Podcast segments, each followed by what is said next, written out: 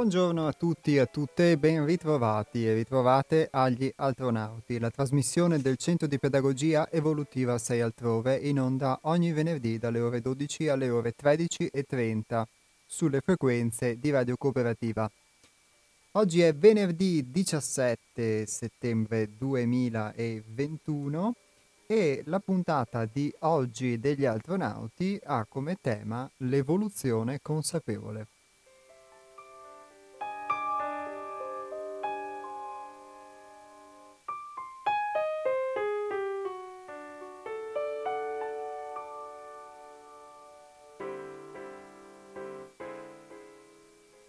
Come altre volte vi abbiamo citato, esiste la possibilità sul nostro sito, che è www.seialtrove.it, per scriverlo dovete scriverlo così, tutto in lettera, tutto attaccato, di potervi iscrivere, eventualmente lo desideriate, al pensiero settimanale, che è una pillola, un piccolo spunto che noi inviamo via email la domenica mattina, che può essere utile a quanti appunto desiderano riceverlo, per poter avere degli strumenti di riflessione, di interiorizzazione, che poi ci possono accompagnare anche nei giorni successivi nel corso della settimana.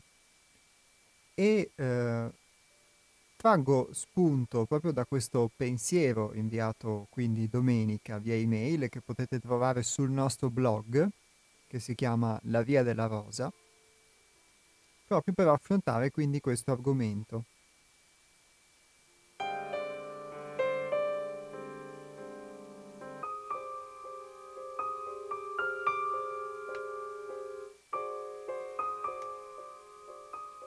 L'indicazione di vivere l'insegnamento implica il rispetto per le forme che sono state trasmesse, ma senza la paura di modificarle, quando una piena comprensione ne segnala il bisogno.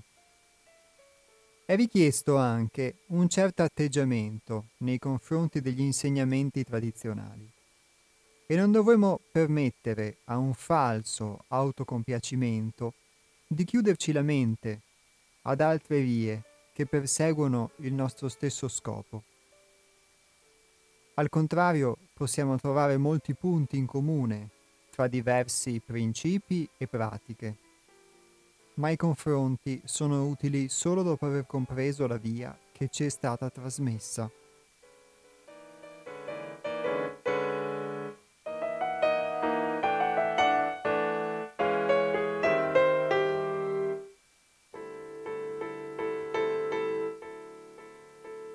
Dobbiamo guardarci dal giudicare con la mente prima di aver permesso all'intuizione, che sta al centro dell'esperienza, di condurci alla vera conoscenza.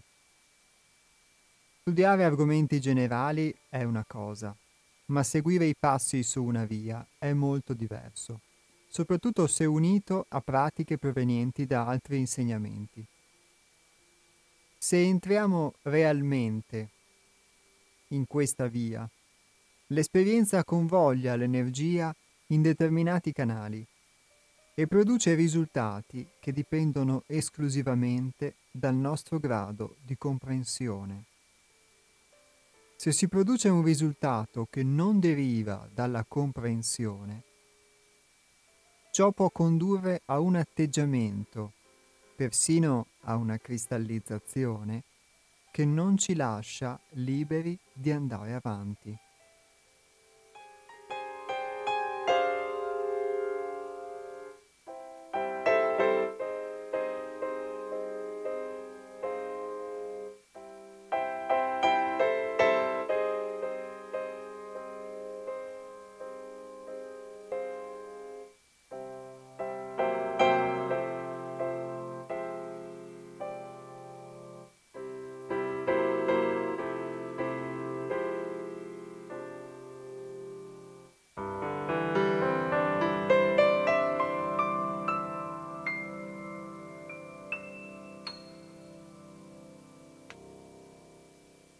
La vita ordinaria obbedisce alla legge del circolo delle influenze meccaniche. La via per lo sviluppo dell'individuo, per l'emancipazione e la padronanza dell'essere, è opposta, dunque, alla vita di ogni giorno. L'evoluzione consapevole è basata su altri principi soggetti ad altre leggi. Questo è il segreto del suo potere e del suo significato. Tuttavia, senza l'aiuto di una via, di un'influenza di altro ordine, del risveglio, del miracoloso in noi, non è possibile alcun cambiamento. Una via di questo tipo richiede un altro tipo di iniziativa. Richiede una mente aperta e capace di discernimento, cioè la capacità di distinguere al proprio interno ciò che è abitudinario e meccanico da ciò che è volontario e cosciente.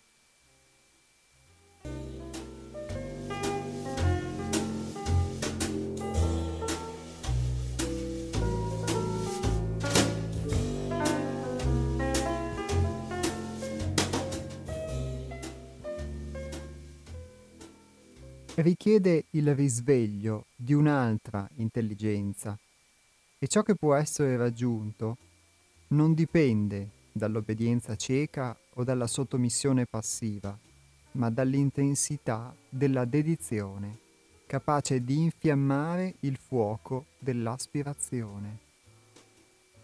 L'esperienza e la conoscenza che ne derivano sono proporzionali allo stato del risveglio.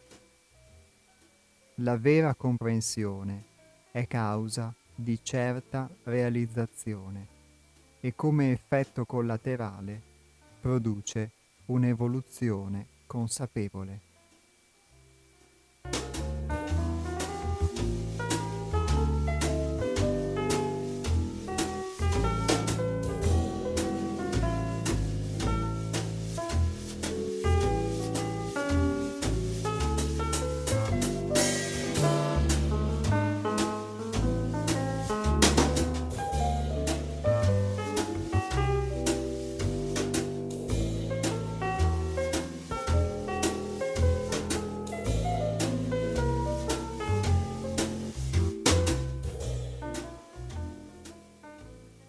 È un tema questo che tocca inevitabilmente un po' tutte le puntate che abbiamo fatto, secondo me, perché è qualcosa che nel mio sentire, per come ho potuto filtrare queste parole che vi ho letto dopo averle lette per me diverse volte, nel mio sentire è molto affine a quello che può essere proprio il centro dell'insegnamento che in una misura o in un'altra, con un'apertura o con un'altra, ricevo e vedo, posso verificare, posso vivere e di conseguenza attraverso la mia esperienza poter trasmettere. E questo qualcosa di centrale che secondo me emerge proprio in questo testo è proprio l'aspetto della comprensione, cioè del poter nel seguire una via, poter maturare pian piano, passo dopo passo, una forma di comprensione di quello che si riceve, una comprensione che non è solo il capire mentale che si limita a poter farsi un'idea delle cose o catalogare le cose mentalmente, che ho potuto vedere è una cosa utile perché nella misura in cui tu dai un nome alle cose o le capisci, cominci a masticare anche mentalmente qualcosa che allora comincia ad avere anche un sapore e quindi quando lo te ne nutrirai ancora, potrai nuovamente gustare quel sapore, potrai associarlo, sarà qualcosa che non è più totalmente nuovo per te e masticandolo poi comincerai anche pian piano nel tempo a sentire in questo stesso cibo, che non è un cibo più esclusivamente materiale, anche degli altri sapori che prima non sentivi. E permettere a questo cibo di poterti nutrire, di poter trarre quindi da esso l'energia che effettivamente ti serve, quello che effettivamente ti serve per poterti incamminare. E quello che quindi vedo in questo è la centralità di questa comprensione, di questa assimilazione, non solo, come vi dicevo, da un primo boccone mentale, ma anche proprio nel poterlo verificare attraverso la propria esperienza. E poter, attraverso poi la propria esperienza, potersi aprire all'intuizione. Quindi l'intuizione e la comprensione sono qualcosa che, almeno per come sono ora collocato nella mia esperienza, vedo molto in questo testo.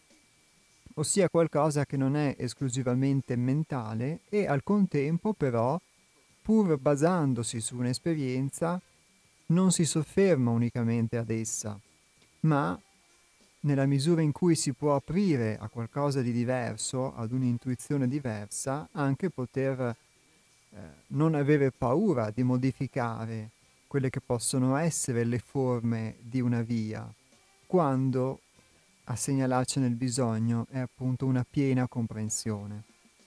È molto bello, e poi lascio spazio al vostro commento, è molto bella questa immagine che subito viene infilata, diciamo, già nella terza, quarta riga, e come una freccia io l'ho sentita scoccare, del falso autocompiacimento che ci chiude la mente, può chiuderci la mente ad altre vie che perseguono il nostro stesso scopo.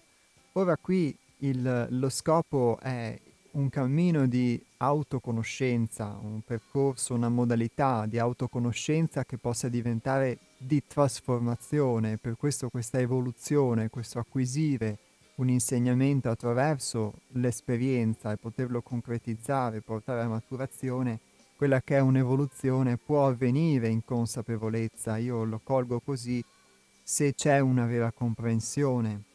E quindi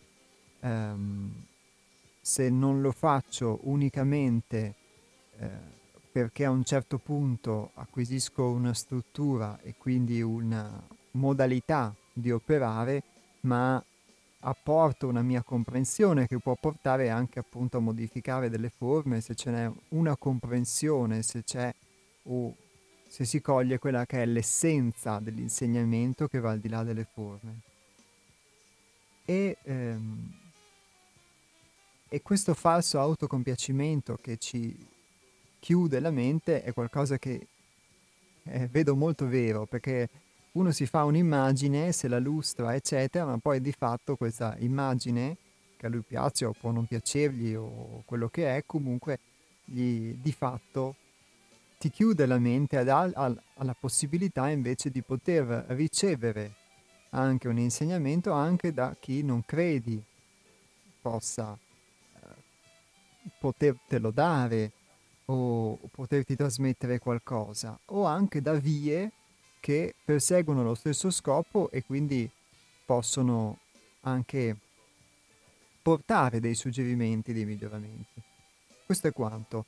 E lascio la parola a voi, come vi anticipavo. Il numero di telefono è lo stesso per chi ci ascolta già da tempo, ma lo ripeto per chi invece ci ascolta per la prima volta, lo 049 880 90 20. Ripeto, 049 880 90 20. Chi invece preferisse comunicare con la trasmissione tramite SMS può scriverne al 345 18 91 68 5. Ripeto, 345 18 91 68 5. Pronto? Jacopo, sono Antonio, ciao. Ciao Antonio. Ciao. Bentornato. Anche tu. Senti, tu fai riferimento, allora, chi telefona, per esempio anche io, ma anche tu che fai la trasmissione soprattutto, ma anche e in qualche modo si racconta. Cioè uno, parlando, racconta se stesso.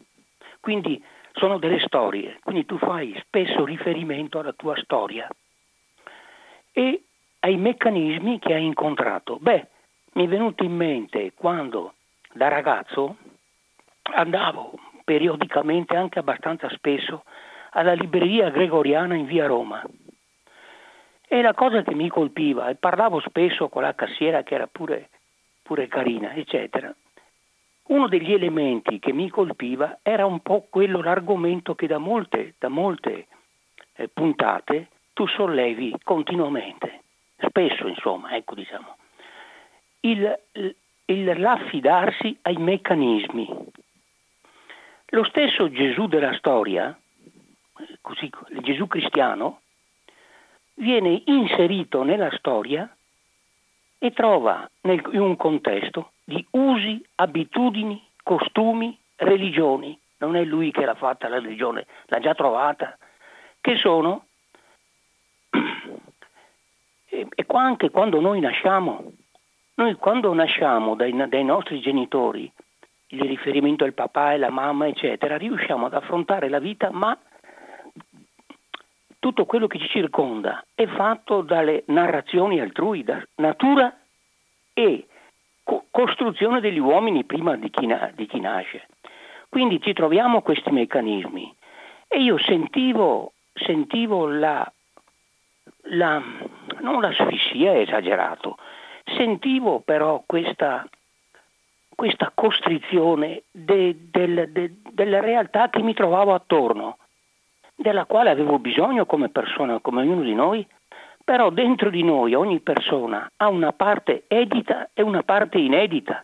La parte edita sono quella che io lo chiamo utero sociale, intendendo dire il villaggio, il luogo dove nasco. C'è attorno a me, c'è una realtà, trovo una realtà fatta dagli altri. Ecco, questa realtà è fatta di un sacco di cose belle, ma anche di molto meccanismo, le abitudini. D'altra parte la vita urge, la vita incalza, non è che io ogni volta che mi muovo e non si attarda sull'ieri, non è che la vita sta lì a riflettere su quel che uno è costretto a muoversi. Il bambino trova la forza, il coraggio di affrontare la realtà, specialmente se è accompagnato dai genitori, se è nella mano del papà, allora vedi che poi affronta, va a giocare a casa, ma c'è sempre questo elemento di sicurezza, di fiducia. Pensa a te, specialmente al giorno d'oggi, quanto crollo c'è nella credibilità, nella fiducia della gente nell'istituito, appunto nei meccanismi già fatti. Quindi questa è caratteristica poi del giovane, e tu sei giovane, è una caratteristica di andare oltre il già detto, il già scritto, anzi dovrebbe essere, il testimone generazionale dovrebbe essere tale che la realtà non può più essere che noi consigliamo a mia volta a chi viene dopo di me, consegno quello che ho già trovato, è impossibile, è l'evoluzione, è la forza della vita. Quindi questa doppia attenzione tua a quello che è il meccanismo e andare oltre il meccanismo, che è utile, ha la sua utilità, altrimenti non si spiegano gli usi e i costumi, ecco. E quello che in poi è l'andare oltre il meccanismo, che sarebbe la vita. Ecco, nel caso di, per me credente, nel caso di Gesù, è una trasmissione che viene prima della tua, è un'esegesi continua di questo aspetto, che si parte dai meccanismi, dagli usi e le abitudini, e questo uomo nuovo, questo che propone, e va oltre. Ecco, questa attenzione per questo aspetto della vita mi dà forza, mi dà coraggio, mi ritrovo nelle cose che, e anche nel contributo degli altri, tutti quelli che dicono c'è questo continuo desiderio di andare oltre della ulteriorità di senso della vita. Ecco, era questo che io percepisco, l'utilità che è per me di sentire un giovane che fa questa trasmissione qua. Io non è un incensare, assolutamente, no, è proprio un qualcosa che sento, che ho sempre sentito nella mia vita. Non mi accontento del già detto, è una continua domanda, io sono continuamente mosso dalla domanda, dal chiedermi ma perché le cose sono così e perché non sono colà. E d'altra parte non voglio vivere nel sesso degli angeli, voglio agire, entrare nella realtà, modificarla la realtà. Mi fermo qui. Ciao. Grazie mille Antonio, ciao.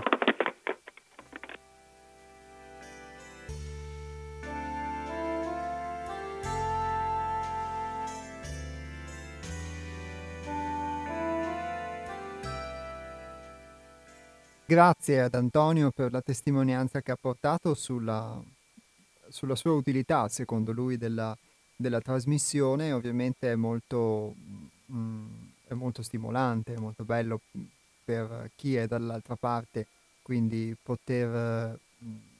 che ci possa essere questa sintonia con chi ascolta la trasmissione.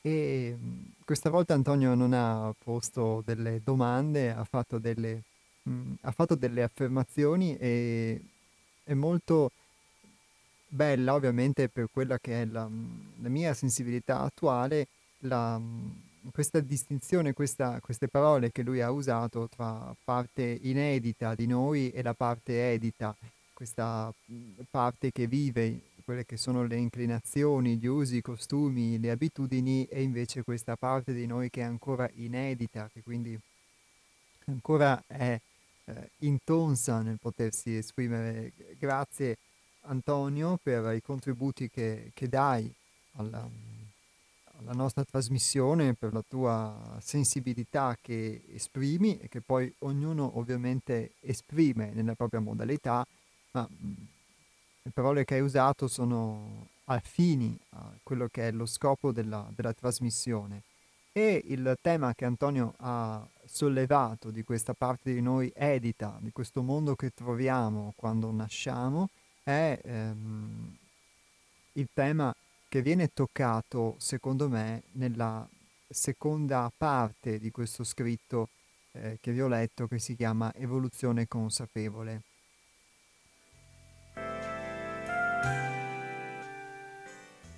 Laddove si dice: la vita ordinaria obbedisce alla legge del circolo delle influenze meccaniche. La via per lo sviluppo dell'individuo, per l'emancipazione e la padronanza dell'essere, è opposta dunque alla vita di ogni giorno. L'evoluzione consapevole è basata su altri principi, soggetti ad altre leggi. Questo è il segreto del suo potere e del suo significato.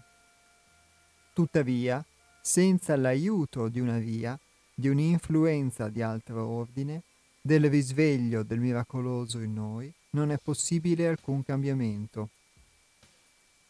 Una via di questo tipo richiede un altro tipo di iniziativa, richiede una mente aperta e capace di discernimento, cioè la capacità di distinguere al proprio interno ciò che è abitudinario e meccanico da ciò che è volontario e cosciente.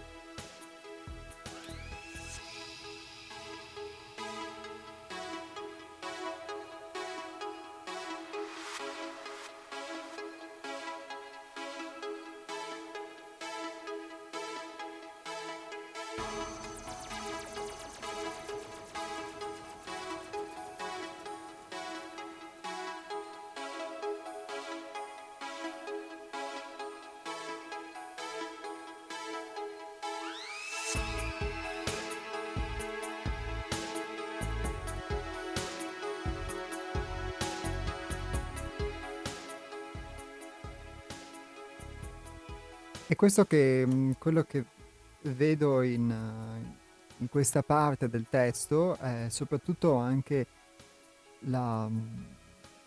come di fatto quindi si viva nelle influenze meccaniche, ma ci sia forse anche poca alternativa, nella misura in cui, come qui si scrive, non ci si apre alla possibilità, una possibilità superiore, se vogliamo chiamarla così, o più interiore, di poter essere influenzati da qualcosa d'altro.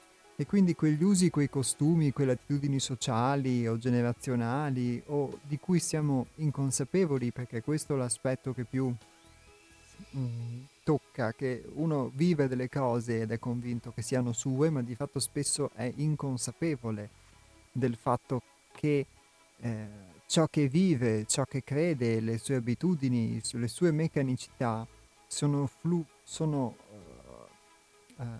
frutto di queste influenze meccaniche e di una serie di condizionamenti che sono meccanici e che quindi alimentano questa meccanicità del mio modo di essere, del mio modo di pensare, del mio modo di sentire, del mio modo di immaginare la realtà, di poter aver paura della realtà oppure no.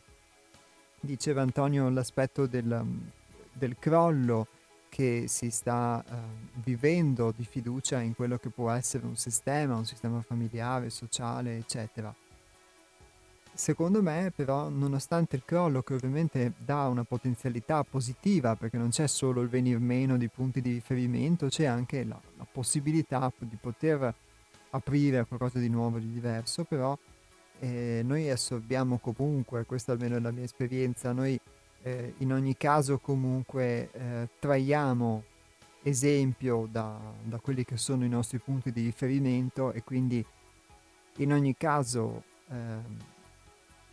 anche nel loro venir meno o nei loro difetti eccetera, così come da un punto di vista sociale, in ogni caso noi usiamo tutti questi usi, questi costumi per formare la nostra personalità. Quindi questa cosa non è, questa influenza per formare la nostra personalità, quindi questa cosa non è qualcosa che può non riguardarci, perché questo è il materiale di cui ci costituiamo, ci costruiamo, a cui poi diamo un nome io. È per questo che poi uno può trovare una forma di sofferenza o dolore o schizofrenia sotto certi aspetti o resistenza nel poter toccare delle tematiche molto profonde che possono entrare in contrasto con quello che può essere il suo, diciamo, io, il suo senso della personalità, perché di fatto essendo infarciti di queste cose, quando tocchiamo dei tasti, vengono toccati dei tasti che per noi sono dolenti, di cui spesso non siamo nemmeno consapevoli a livello inconscio, di fatto possono emergere in noi delle forme che possono essere di resistenza o di paura o di attaccamento, eccetera, a ciò che siamo. E questa almeno è la mia esperienza. E pertanto anche nel crollo di quelli che sono i modelli, noi comunque in ogni caso, anche se sono modelli disfunzionali, li tendiamo a poterli imitare, a poter comunque seguire la loro disfunzionalità, a poterci fare influenzare da questa disfunzionalità. Questo ovviamente è la mia esperienza.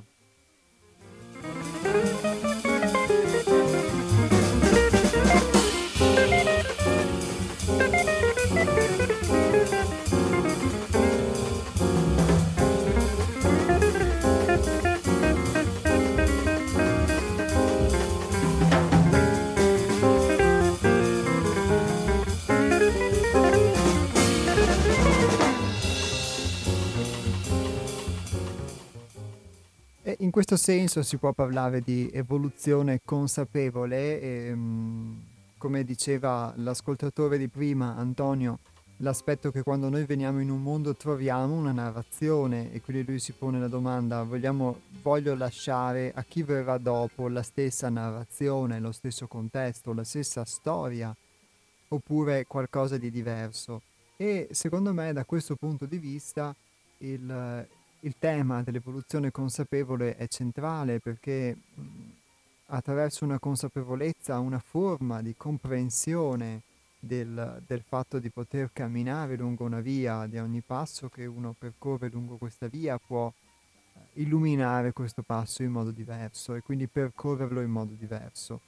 E invece molto spesso uno, anche attraverso la via della vita, tende a non sempre poter imparare dai propri errori, proprio perché non matura, secondo me, una reale comprensione, non lascia, attraverso quella che qui viene definita l'intuizione, che anche un insegnamento possa essergli dato anche dalle esperienze della vita.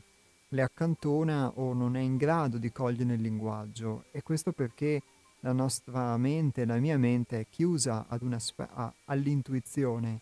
Quindi anche laddove questa si manifesta non sono in grado di coglierla, di afferrarla, e se mai la afferrassi, non potendola paragonare a qualcosa di passato o facendolo e sbagliando, di fatto la frantumo, e mentre l'intuizione è qualcosa che porta con sé l'essenza, che parla all'essenza, è l'essenza di un evento, di un insegnamento, secondo me, invece il modo di pensare ordinario che abbiamo è come un circuito che si autoalimenta, ed è un circolo chiuso, per cui alla fine possono alternarsi anche tante voci, anche tanti pensieri in un coro che alla fine gira sempre comunque intorno a se stesso e dice sempre comunque le stesse cose, senza mai riuscire ad arrivare mai al centro. Ruota sempre intorno, come in un movimento sferico tridimensionale, ma però resta sempre sulla superficie di quella sfera, di quella gabbia sferica, senza mai entrare al centro o mai uscirne. E si autoalimenta costantemente, questo secondo me. E quindi non veniamo mai a capo di niente, quindi ecco che di fatto anche quando ci ricapitano le cose, non maturando una comprensione, o forse non essendo aperti anche alle intuizioni, allora di fatto non riusciamo a poi poter progredire, o poter anche, affacciandoci su una strada parallela alla nostra, poterne trarre degli insegnamenti.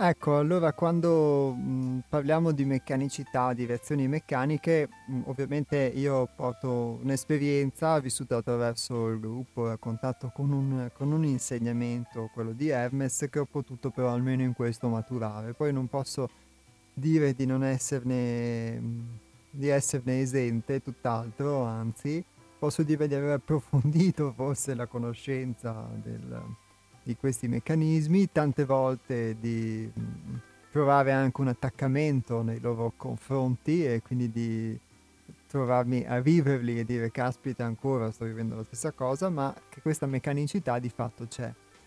Poi Antonio diceva che noi, secondo lui, abbiamo una parte edita e una parte inedita. La parte edita, quindi la parte già scritta, già pubblicata, già vista, è quella che viviamo tutti i giorni, ma c'è una parte inedita che non viviamo.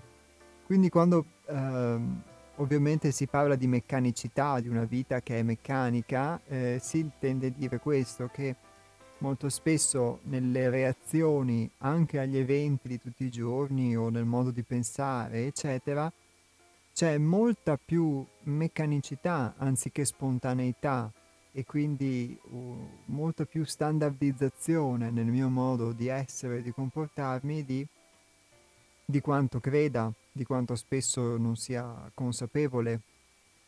E di fatto noi esseri umani, nella misura in cui questa cosa ovviamente può essere vera e accettata anche da qualcun altro, non è ovviamente una verità assoluta, se ci comportiamo così, allora effettivamente siamo soggetti a delle influenze meccaniche o abbiamo un modo di comportarci meccanico, possiamo dire anche che siamo dei robot, tra virgolette, ma nella misura in cui ovviamente ci comportiamo così, nella misura in cui invece possiamo aprirci all'essenza delle cose, quindi a un'intuizione diversa, ad una comprensione diversa delle cose, allora possiamo aprirci anche a un modo o d'altro di essere che non è più robotico, ma può avere la dignità quindi dell'essere umano. Questo è il senso questo è il senso del messaggio, quindi non è affermare che noi non possiamo avere altra natura che quella robotica, ma semmai proprio che questa mia meccanicità è solamente una parte che vela invece ciò che sono o che posso essere realmente. Quindi questo è il messaggio, lo dico per l'ascoltatore che invece ha scritto: mi spiace contraddirti, ma termini come meccanismo e creatura non hanno nulla a che fare con la natura umana. Noi siamo esseri, non creature, e organismi, non meccanismi. Viviamo per il naturale desiderio del piacere, non per produrre o consumare. Quei due termini sono semplicemente aberranti. Ecco, grazie per il contributo, e quindi ho avuto la possibilità di poter rispondere a questo tuo messaggio.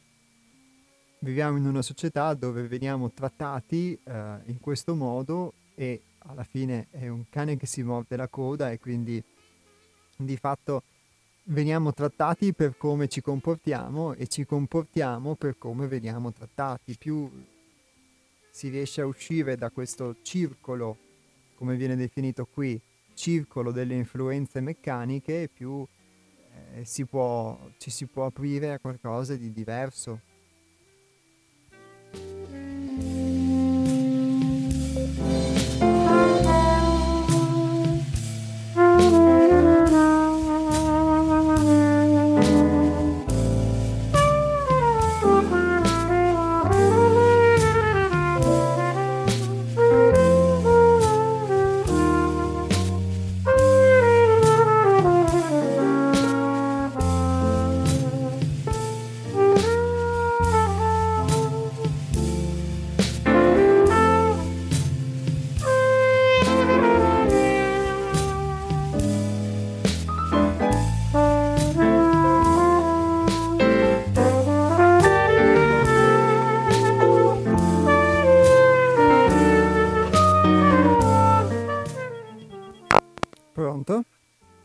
Ciao Iapo, saluto tutti. Ciao Nick. Tutti. Non ho mai dimenticato che oltre il migliore è ottimo. Qualcuno è convinto che vive nell'essere, mentre qualcuno è convinto che è al di là dell'essere. Noi non siamo identificati con atomi, con la fisica terrena. Quando si tratta di generare, due sono gli elementi che ci ospitano, ma non ci fanno generare. L'acqua e fuoco. Se non ci sono, aspettiamo che arrivano. E per capire bisogna mettere la mente in volante e guidarli. Se no ci guidano. Abbiamo detto che il mondo sensibile è una bella cosa. C'è tutto dentro, non manca niente. Si chiama, gli animali ce l'hanno perché sono istintivi, che non ha niente a che fare con intelletto, istintivi, connesso anche alla prima sensazione che è il movimento, da quanto è tutto il resto che lo sanno già. Ogni movimento è mutabile, qualsiasi cosa, perché deve ritornare. Mutazione è così. Allora deve ritornare. Se un albero non muore non nasce un altro. Ma non è che muore l'albero. Non esiste la morte in nessun aspetto, anzi è migliore perché la fine è sempre migliore. Dicono che c'è un inizio e una fine anche la terra, non è vero? La fine è migliore in tutti i casi. Qualcuno ha sbagliato perché non è stato attento quando ha espresso quelle cose lì. Allora, perché noi siamo imitatori? Per esempio, tutte le arti finiscono come imitazione, tre mimesi, ogni cosa che noi vediamo cerchiamo di imitarlo e non solo imitarli, anche ripetere le cose che ci arrivano da partenza che siamo piccoli. Ma non è un errore, ci permette di andare dal mondo sensibile al mondo pensante e nascono dopo le parole. Di tattica è importante comunicare direttamente tra udito e vista e tutto, dopo è telestica. L'intelletto subisce una impronta, non ha niente a che fare con l'eliminazione, si chiama iniziazione, pionieri, entrano, si apre la porta nel mondo pensante. Scienza, matematica, viene consumata, imparata bene e abbandonata perché dopo 40 anni lo fermi e gli dice altre cose intorno a lui, non sa niente. Però se mi interrompevi quando ho detto la matematica è una misura delle cose che anche non ce la permette la fisico-campistica. Partenza? La tartaruga e Achille si parte allo stesso tempo. Chi arriva per prima? Ma dicono che arriva la tartaruga. Perché? È importante quello, è un dilemma per tutta la razza umana. Non c'è un inizio e una fine. E lui è andato per niente, no? Arrivismo, deve arrivare la fiera. Arriviamo sulla fiera, sulle dogmi di ideologie. Come abbiamo permesso ancora separare dalla realtà quella bellezza in dogmi? La mia contro la tua, persino anche i colori esistono. Ma ti ho mandato un messaggio, leggi, è vero? No, non è arrivato niente. Ma come mai? Era importato, ma ho sbagliato qualcosa, lo rilizio. Ma non manca niente in questa vita, in questa sera. Se mancava qualcosa, io sono curioso, da 30.000 anni a oggi, che hanno inventato il diavolo. Abbiamo cercato chi era Zeus, Arimane, tutte quelle cose lì. Si trattava di pianeti che possono intervenire dalla nascita di piccoli, ma non è possibile. Noi siamo una cosa sola con tutte le cose, però siamo un po' privilegiati perché abbiamo intelletto e non possiamo rivolgere un'altra identità superiore al di là dell'intelletto perché non esiste niente intelligenza. Hanno fatto una domanda, Bonna Crista Multi, professori, maestri della terra. Gli hanno detto la distinzione tra il cervello fisico e la mente, non doveva dire la mente e intelletto. Lui ha detto solo una parola, ce l'ha scritto da lui. Se sbagliava qualcosa, tutto quel che ha scritto non hanno nessun valore. Si tratta proprio di intelligenza, ne ha sparato una cacata grande. Ha detto è un'energia indeterminale, è in flusso che per noi ancora è sconosciuta. Però l'aveva dentro di sé, l'intelletto l'aveva dentro di sé. Lui ha ricevuto insegnamenti da una certa russa che aveva un po' di dati e doti che noi siamo capaci di spostare anche una penna, anche un portafoglio, tutte quelle cose lì. Nel piccolo e nel grande non abbiamo bisogno di quella esperienza, ma basta che se esiste.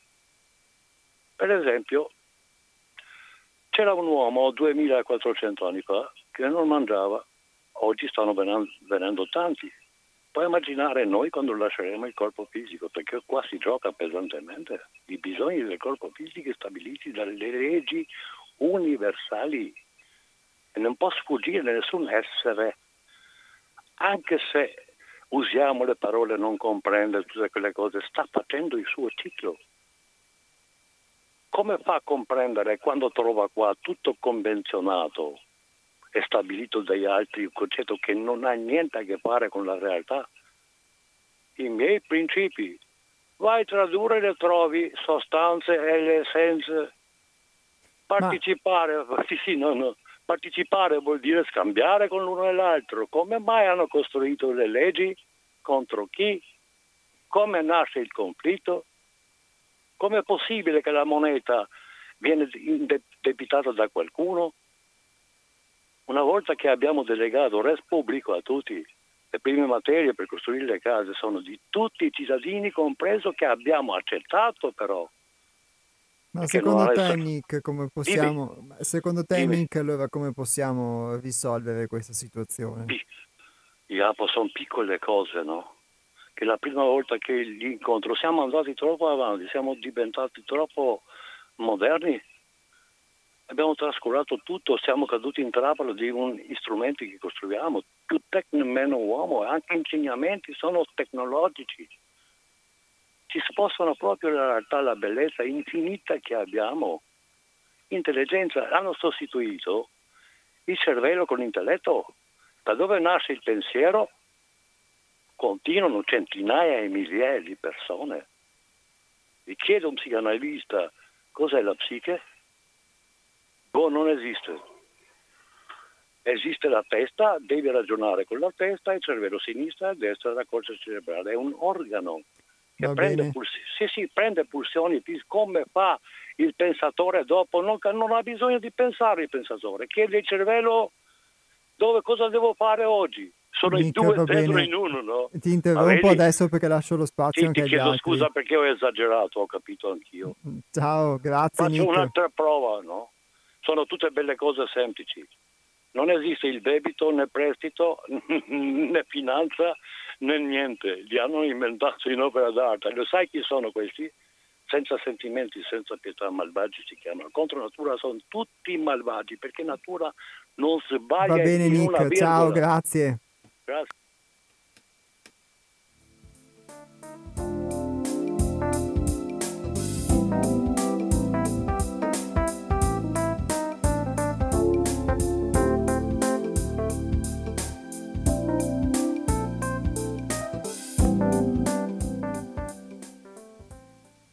Nick tocca tanti argomenti, ecco, mi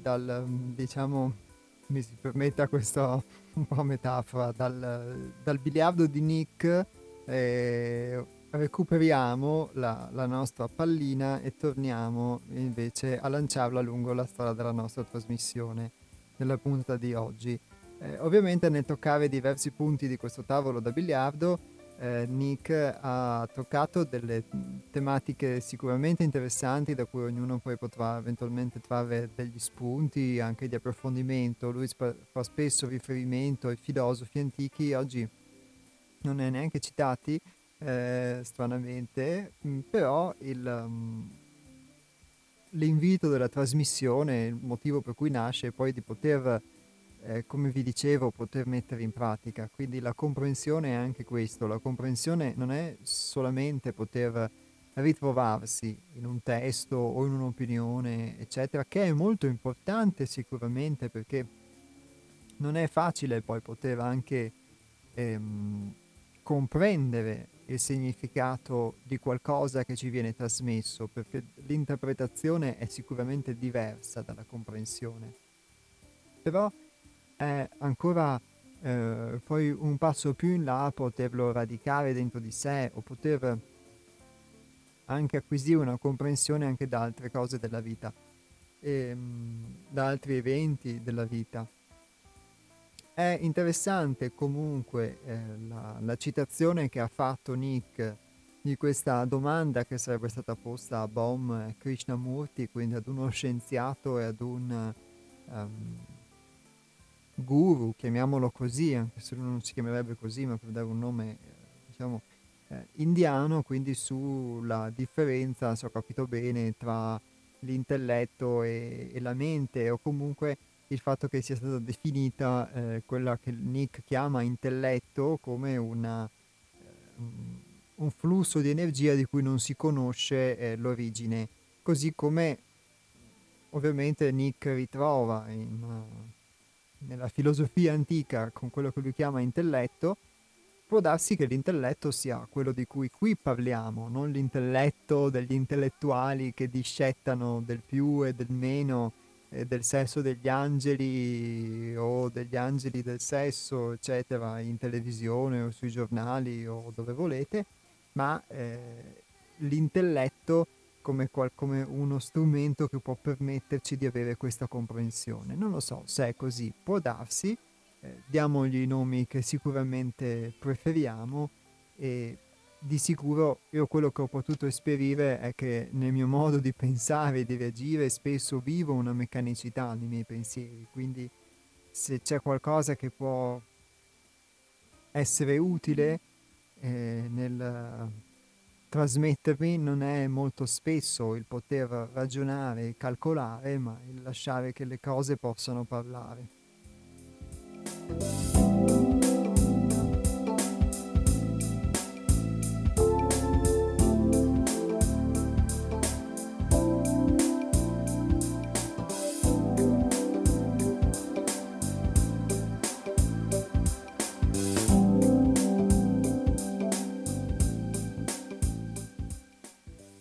Anzi, tante volte si rischia di rimanere fissi su un unico punto, tant'è che nel brano che vi ho letto c'è questa frase: se si produce un risultato che non deriva dalla comprensione, ciò può condurre a un atteggiamento, persino a una cristallizzazione, che non ci lascia liberi di andare avanti.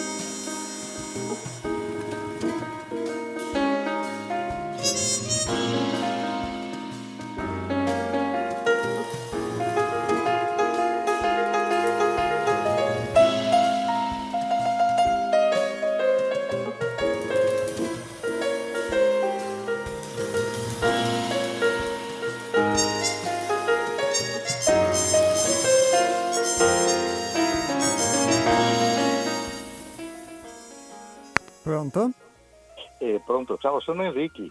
Ciao Enrichi. Senti, se non so se ho capito bene, perché ho preso adesso un po' la trasmissione verso la fine, la distinzione tra intelletto e mente. Cioè l'intelletto sarebbe la parte speculativa della mente. Allora, secondo quello che ha detto, ha riportato Nick, l'ascoltatore di prima, sì, più che altro l'intelletto è quella parte che più che speculativa ti permette di vedere le cose attraverso un'intuizione più diretta, mentre la mente è quella che invece elabora dei ragionamenti. E allora viva la mente, perché scusa, sai, se non ci fosse la mente, no, non avremmo nulla, cioè saremmo a livello di quelli che io adoro, che stimo, che calcolo che molto spesso siano migliori in certe cose di noi, ma saremo a livello degli animali, sinceramente.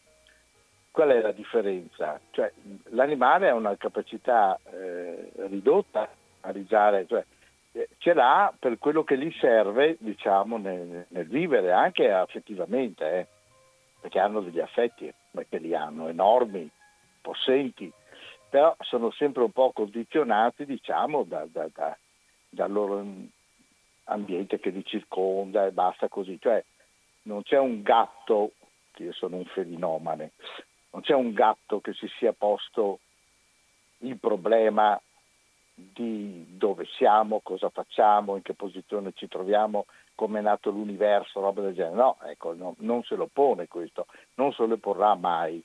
Ecco. E quello che ci distingue è questo. Noi, cioè, un quadro, non so, come la famosa Gioconda di Leonardo, una musica come Bach, cioè, non avremmo niente di tutto ciò, allora cosa saremmo? Quello che ci distingue è questo, perché se no saremmo degli animali, e tra l'altro come animali saremmo tra i peggiori. Primo, saremmo assolutamente estinti, ci avrebbero estinti dopo pochi secoli dalla formazione, perché siamo i più lenti, i meno forti, non abbiamo difese, non abbiamo niente, non abbiamo unghie, non abbiamo nulla, no? Ecco, non siamo... Io mi sa che perfino un gatto potrebbe farmi del male, un cane certamente. Ecco. Dunque, senza la mente non avremo nulla. Non avremo nulla. L'uomo vive grazie alla mente, perché purtroppo la usa male nella maggior parte dei casi, perché c'è la parte limbica del cervello che in chi ha la parte del ragionamento, quella del no, quella tutta, per chi lo sa, cioè la parte tutta grumosa del cervello, è lì che sta il pensiero, no? Ecco, meno c'è di quello, è stato provato scientificamente, più parte e ha preponderanza la parte limbica. Ora, la parte ragionante del cervello va coltivata, è come un muscolo. Più studi, più naturalmente studiare, no? Perché sapere a memoria la dispatteresa che non serve a niente. Più studi, ti impegni in attività, in cose, più quella si sviluppa, no? Ecco. E fa proprio da freno, proprio dal punto di vista mentale è stato provato dagli psichiatri, alla parte limbica, che è quella che invece è estremamente preponderante, proprio nei cosi, nei serpenti, nei coccodrilli, praticamente c'è solo la parte limbica, la parte del ragionamento quasi non esiste in quei cervelli là, sono cervelli lisci, no? Non hanno, c'è solo parte limbica. Ecco, quando io dico uno è un serpente vuol dire che non sa ragionare. Ecco.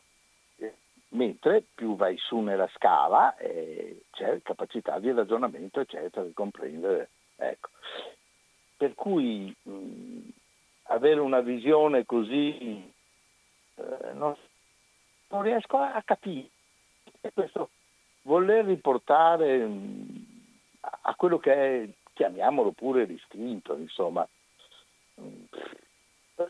possono essere anche molto ma molto negativi, ne abbiamo esempi tutti i giorni.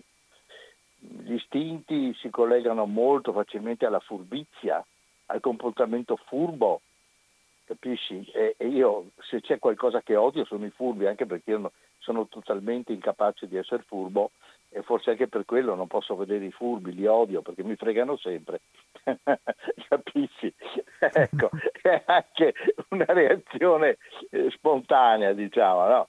Ecco, ma un po' personale, però in effetti non è che la furbizia faccia il bene dell'uomo, dell'umanità, insomma, no. I furbi non hanno mai fatto niente di importante nella vita, l'hanno fatto i fessi. Se noi guardiamo la vita di tutti i grandi uomini, scienziati, letterari, erano dei fessi, si sono fatti prendere in giro di tutti. Guarda, il povero Dante ha dovuto girare perseguitato di qua, di là, di su, di giù. Non parliamo di Merisi, eccetera, eccetera. Bach stesso, insomma, c'era uno che ci sapeva fare, ma Insomma, anche lui si è spostato di qua di là, Mozart è stato preso addirittura a calcino di Retano, eccetera, eccetera. Va bene? È così. Più c'è la parte che ti fa essere vivente di livello superiore, meno frustrato sei. Questa è la mia. Per cui, siccome io penso che l'umanità debba tutto ai fessi e non ai furbi, mi permetto di mantenere questo pensiero, diciamo. Va bene? Ciao, ti saluto. Grazie Enrico, ciao, buona giornata.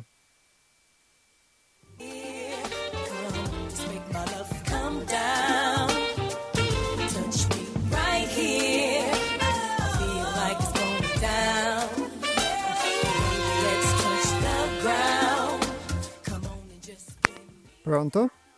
Ti chiedo scusa, è proprio importante per la vita di 5 miliardi di persone. Sì, va bene, Nick. No, un secondo, perché sì, è importante. Sì. Mi tocca di fare un libro, no? No, dai, non in diretta però. No, lo facciamo insieme, è una bellezza, no? Che avevo permesso di non scrivere, perché dopo generazioni che verranno... non saremo perdonati perché cambiano, non perché una scrittura non è per il livello che viviamo, capito? Un muscolo. Krishnamurti per esempio ha detto che c'entrano usoni, neutroni, tutta quell'energia terrena, no? Intelletto vuol dire leggere dentro le cose e intellezionarli, e la vista, udito e la memoria non hanno origine terrena. Per quella io l'ho detto da un anno, non ci sono problemi, qualcuno la prenderà, perché ogni volta che pensiamo qualcosa, anche non lo esprimiamo, passa da un altro, siamo collegati, non possiamo andare via. Qualcuno lo scrive senza saperlo, ma gli arriva, che tu hai definito come intuizione. Sono casi rari. Che puoi prevenire, per esempio, la morte, sì, davanti alla morte verrà qualcuno, ti ucciderà, sono leggi precise, come ha fatto amico di Achille a Ettore. Dopo Ettore, quando è stato ucciso da Achille, la furberia, che si chiamano i furbi umani, non hanno capacità intellettuali. Per esempio, noi siamo dotati con intelletto, attività intellettuali, lavorazione del pensiero. Allora quando lasciamo quel muscolo e il corpo fisico che si chiama tra l'unione signoli tra il morto e il vivo, prendiamo il cervello e il muscolo con noi, qua annegano proprio la nostra esistenza eterna, annegano tutto. E lo portano fino in... Ti spiego perché annegano. Se io comincio 2-3 anni parlo per il cervello, è stata una scoperta nuova. Ma chi è inventore? Nessuno. Hai capito? Non c'è nessun nome scritto, neurologia. Nick, però avevi promesso un secondo. Perché neurologia? Non esiste nessuna cura che può curare intelletto. Almeno li tolgono i sensori che sono legati con intelletto, la parte di cefalea, come addormentato, come bevi le cose, e lo mettono zombie fino alla morte, che non è più pericoloso. Nick, va bene, adesso ti devo salutare, però dai. Sì, mamma mia, dove viviamo? Non ha capito niente della vita, persino anche la musica è imitazione della natura. Sei un imitatore. Ciao Nick, grazie.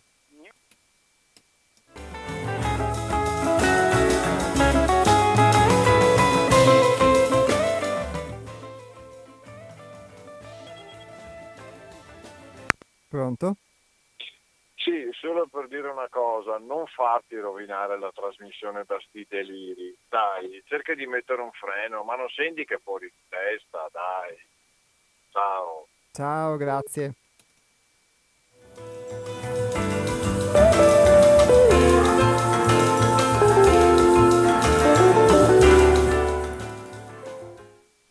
Allora, ringrazio l'ascoltatore dell'invito, è sicuramente può essere qualcosa su cui poter sviluppare, dal mio punto di vista pratico, una padronanza, gli interventi che sono troppo lunghi o che, perché ognuno ha il suo modo di ragionare, di discorrere, che vanno a toccare troppi argomenti.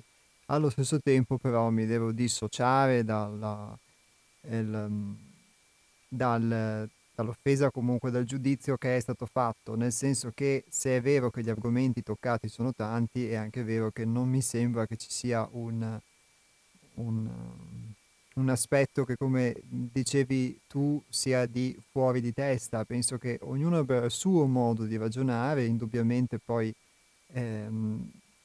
molti riescono a restare nel tema della trasmissione, molti non ci riescono, e toccando argomenti che sono profondi vai a toccare i massimi sistemi.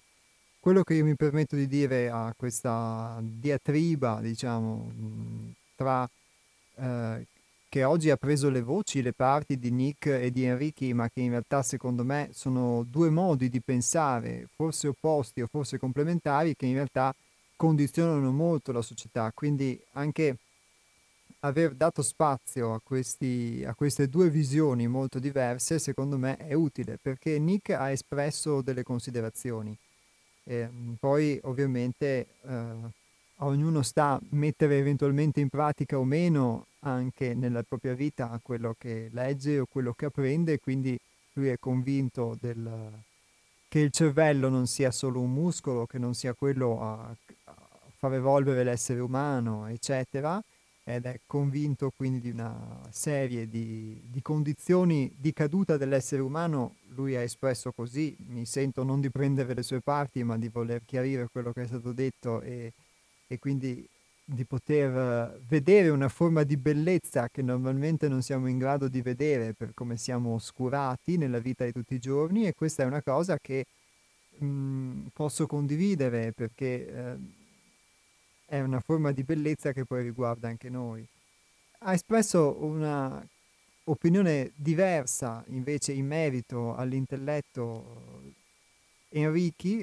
Secondo lui è al contrario proprio questo aspetto del poter ragionare, poter sviluppare un ragionamento che ha permesso all'umanità di evolvere, che permette agli esseri umani di stare bene. Quindi c'è questo aspetto che noi chiamiamo meccanico, che in realtà è una forma di intelligenza che secondo lui va coltivata, nella misura in cui è quella che ci permette passo dopo passo di avere una comprensione delle cose, e quindi sviluppare quello che ci permette di progredire, la scienza, la tecnica o la musica stessa che lui ha citato. Sono due punti di vista che secondo me sono complementari in realtà, perché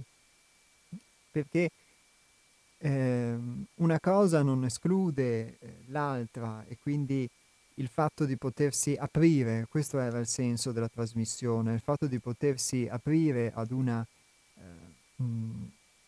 a poter ricevere una comprensione da parte di un evento della vita o da parte di un insegnamento, perché qui si tratta di una via che si percorre, o anche da una via che può non essere la nostra, come è stato detto, è stato letto nel corso del testo. Quindi poter trarre un insegnamento anche da qualcuno che segue una strada, una direzione, un'opinione molto diversa dalla nostra, non preclude il fatto che non si possa invece usare la nostra mente di ragionamento e di calcolo per fare tante altre cose che sono ugualmente utili, e una cosa non esclude l'altra.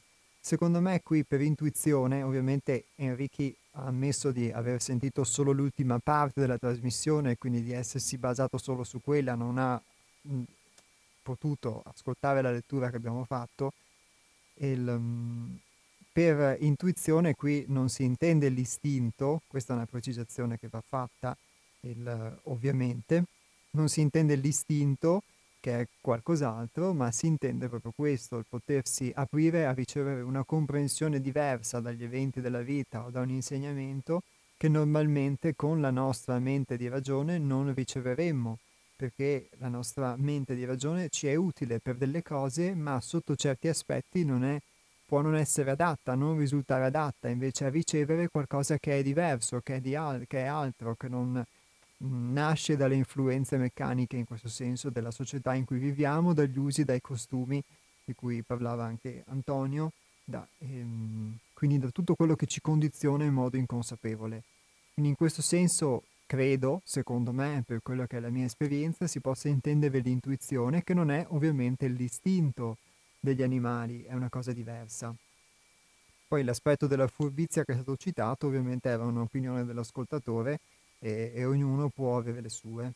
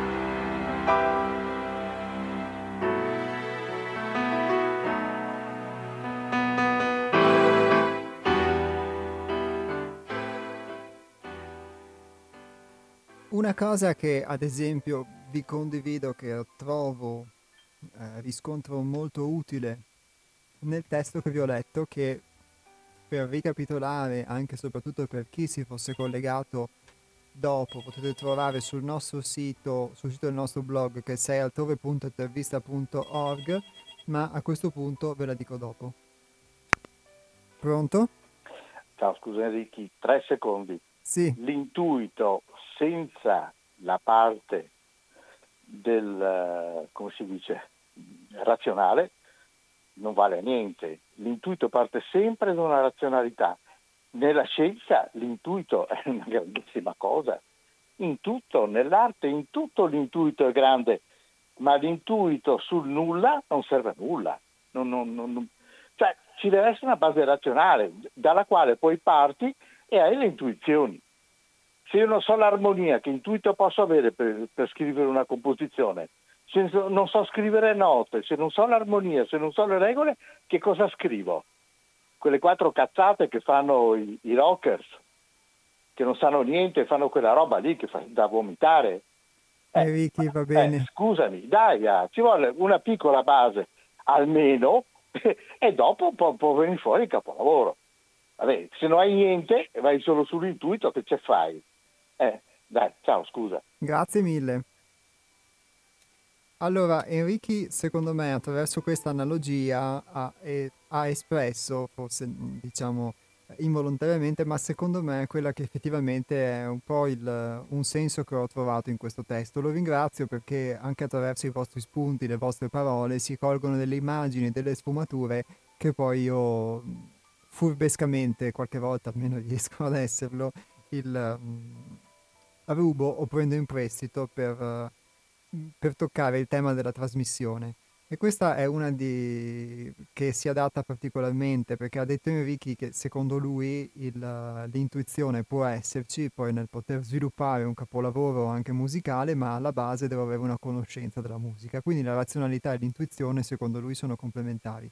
Da questo punto di vista possiamo dire che quindi la via di un insegnamento non è un qualcosa di statico, non è qualcosa quindi che poi si cementifica in una tradizione, uso e costume, ma uso costume, come diceva Antonio, in quello che poi diventano di fatto delle cristallizzazioni, delle fossilizzazioni, ma è qualcosa che poi può permetterci, percorrendola, di aprirci a qualcosa di diverso e quindi anche di poterne elaborare le forme. In questo senso quindi si parte da qualcosa, si parte da un insegnamento e si può poter avere accesso, quindi seguendo una via, seguendo un modello, la capacità imitativa di cui abbiamo parlato anche attraverso gli interventi, poi poter avere accesso a qualcosa di diverso. Secondo me, per quello che è la mia esperienza, ovviamente, ed è effettivamente la mia esperienza, la vita stessa sotto certi aspetti è così. Tu parti da qualcosa, partiamo da quello che siamo, quindi veniamo qui, troviamo questa narrazione, diciamola così come è stata detta, questo film sociale, questo film personale, generazionale, ma questo è il nostro punto di partenza poi. E poi da lì possiamo aprirci a qualcos'altro, però se non siamo consapevoli di dove siamo, di come si legge una partitura o di come si scrive, quindi nella metafora della vita non siamo consapevoli di cosa ci muove, non ci conosciamo, ecco perché prima si parlava di meccanicità e un ascoltatore ha espresso una sua opinione in merito attraverso un SMS in cui diceva che non si può dire che siamo meccanici perché se no si fa come fa il sistema sostanzialmente. In realtà se ci conosciamo e ci accettiamo nelle nostre meccanicità, allora possiamo poi aprirci a qualcos'altro, ma se a monte non ci accettiamo, se a monte io non conoscessi la lingua italiana non potrei parlare con voi, o non conoscessi una lingua non potrei parlare con voi, dovrei utilizzare degli altri strumenti, ma a monte devo imparare la lingua, per poi poterne forse fare a meno, però devo poterla imparare, devo poter imparare come funziona l'audio, come potervi dare la parola, come infilare la chiave nella serratura per poter entrare nello studio, altrimenti non posso poter trasmettere. Ovviamente è chiaro che il senso della trasmissione non è infilare le chiavi dentro una serratura o alzare i pulsanti, però se non lo sai fare non puoi andare in onda, non puoi andare in diretta. Può darsi che così sia proprio la vita.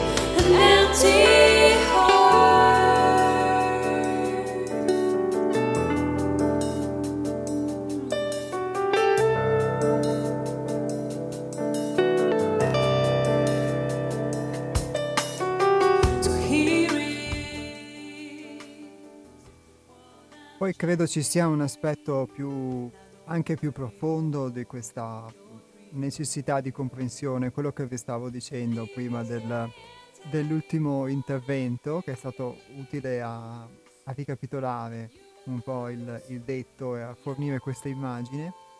È questa frase che c'è all'interno del testo, che vi ripeto potete trovare sul nostro blog.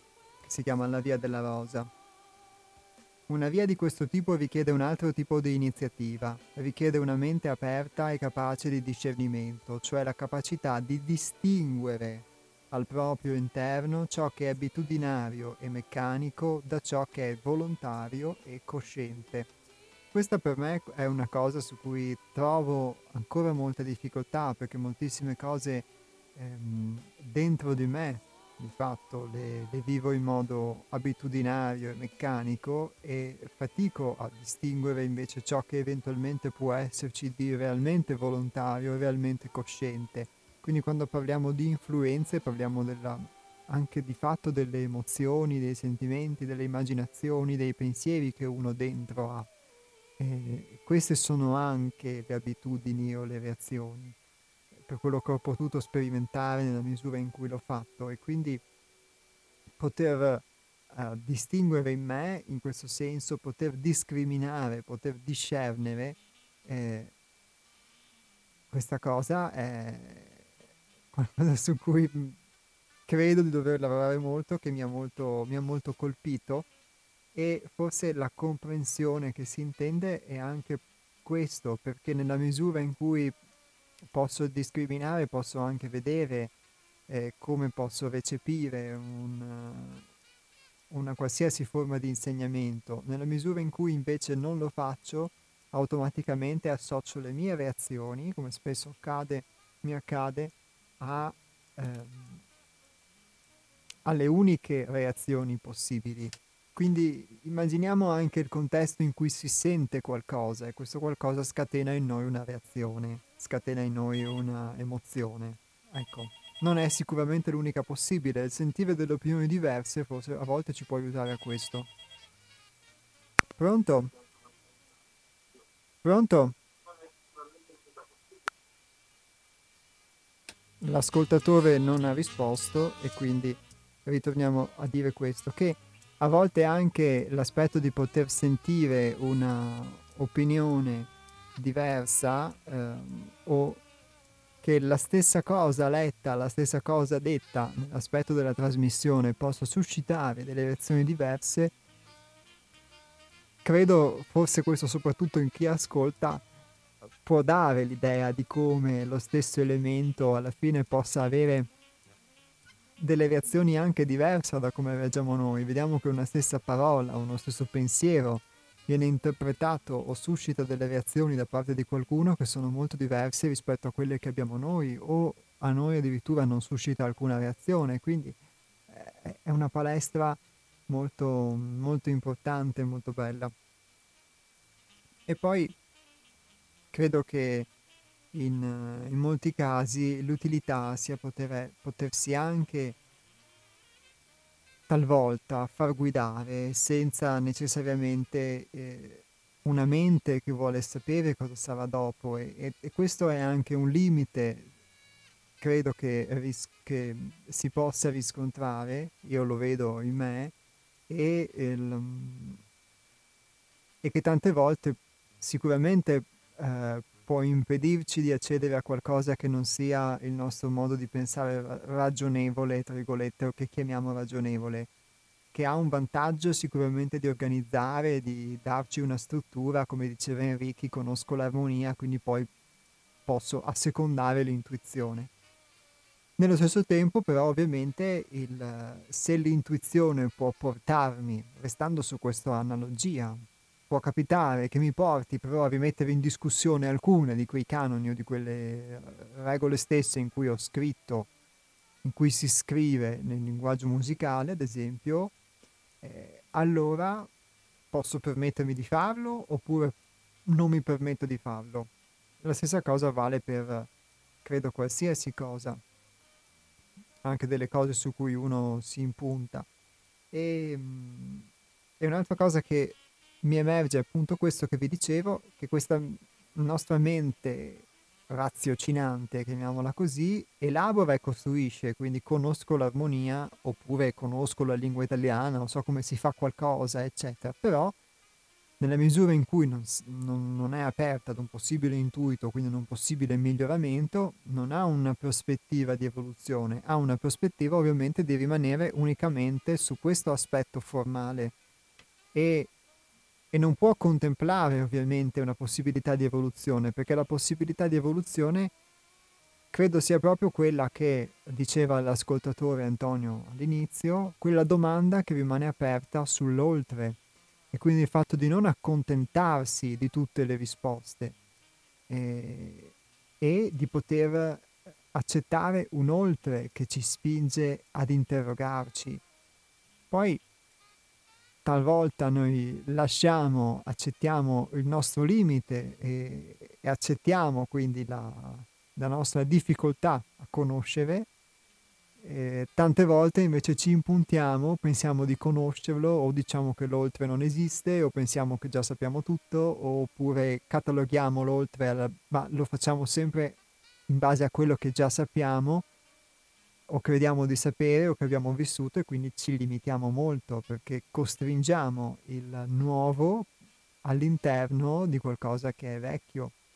E questo ci impedisce di rimettere in discussione quello che è vecchio, parlo proprio per la mia esperienza, anzi non lo mettiamo in discussione, lo valoriamo, e tante volte invece può capitare, quando lo mettiamo in discussione, di accorgerci che non era portatore di certezze così solide come noi pensavamo che fosse.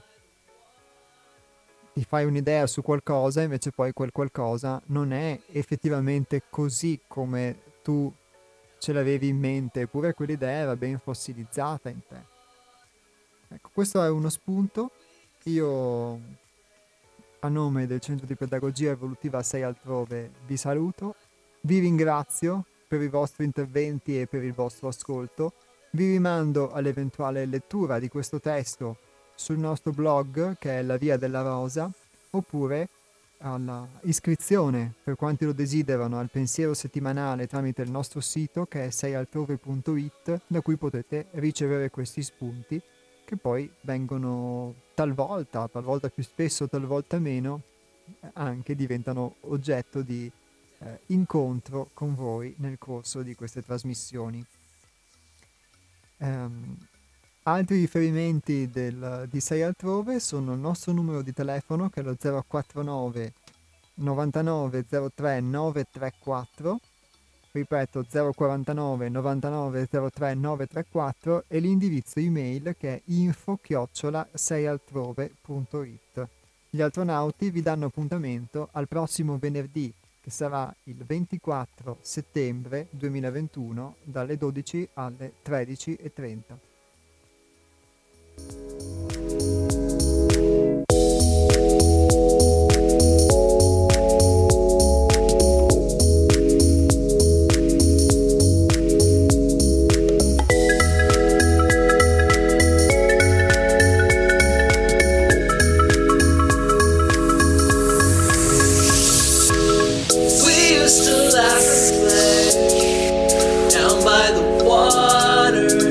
By the water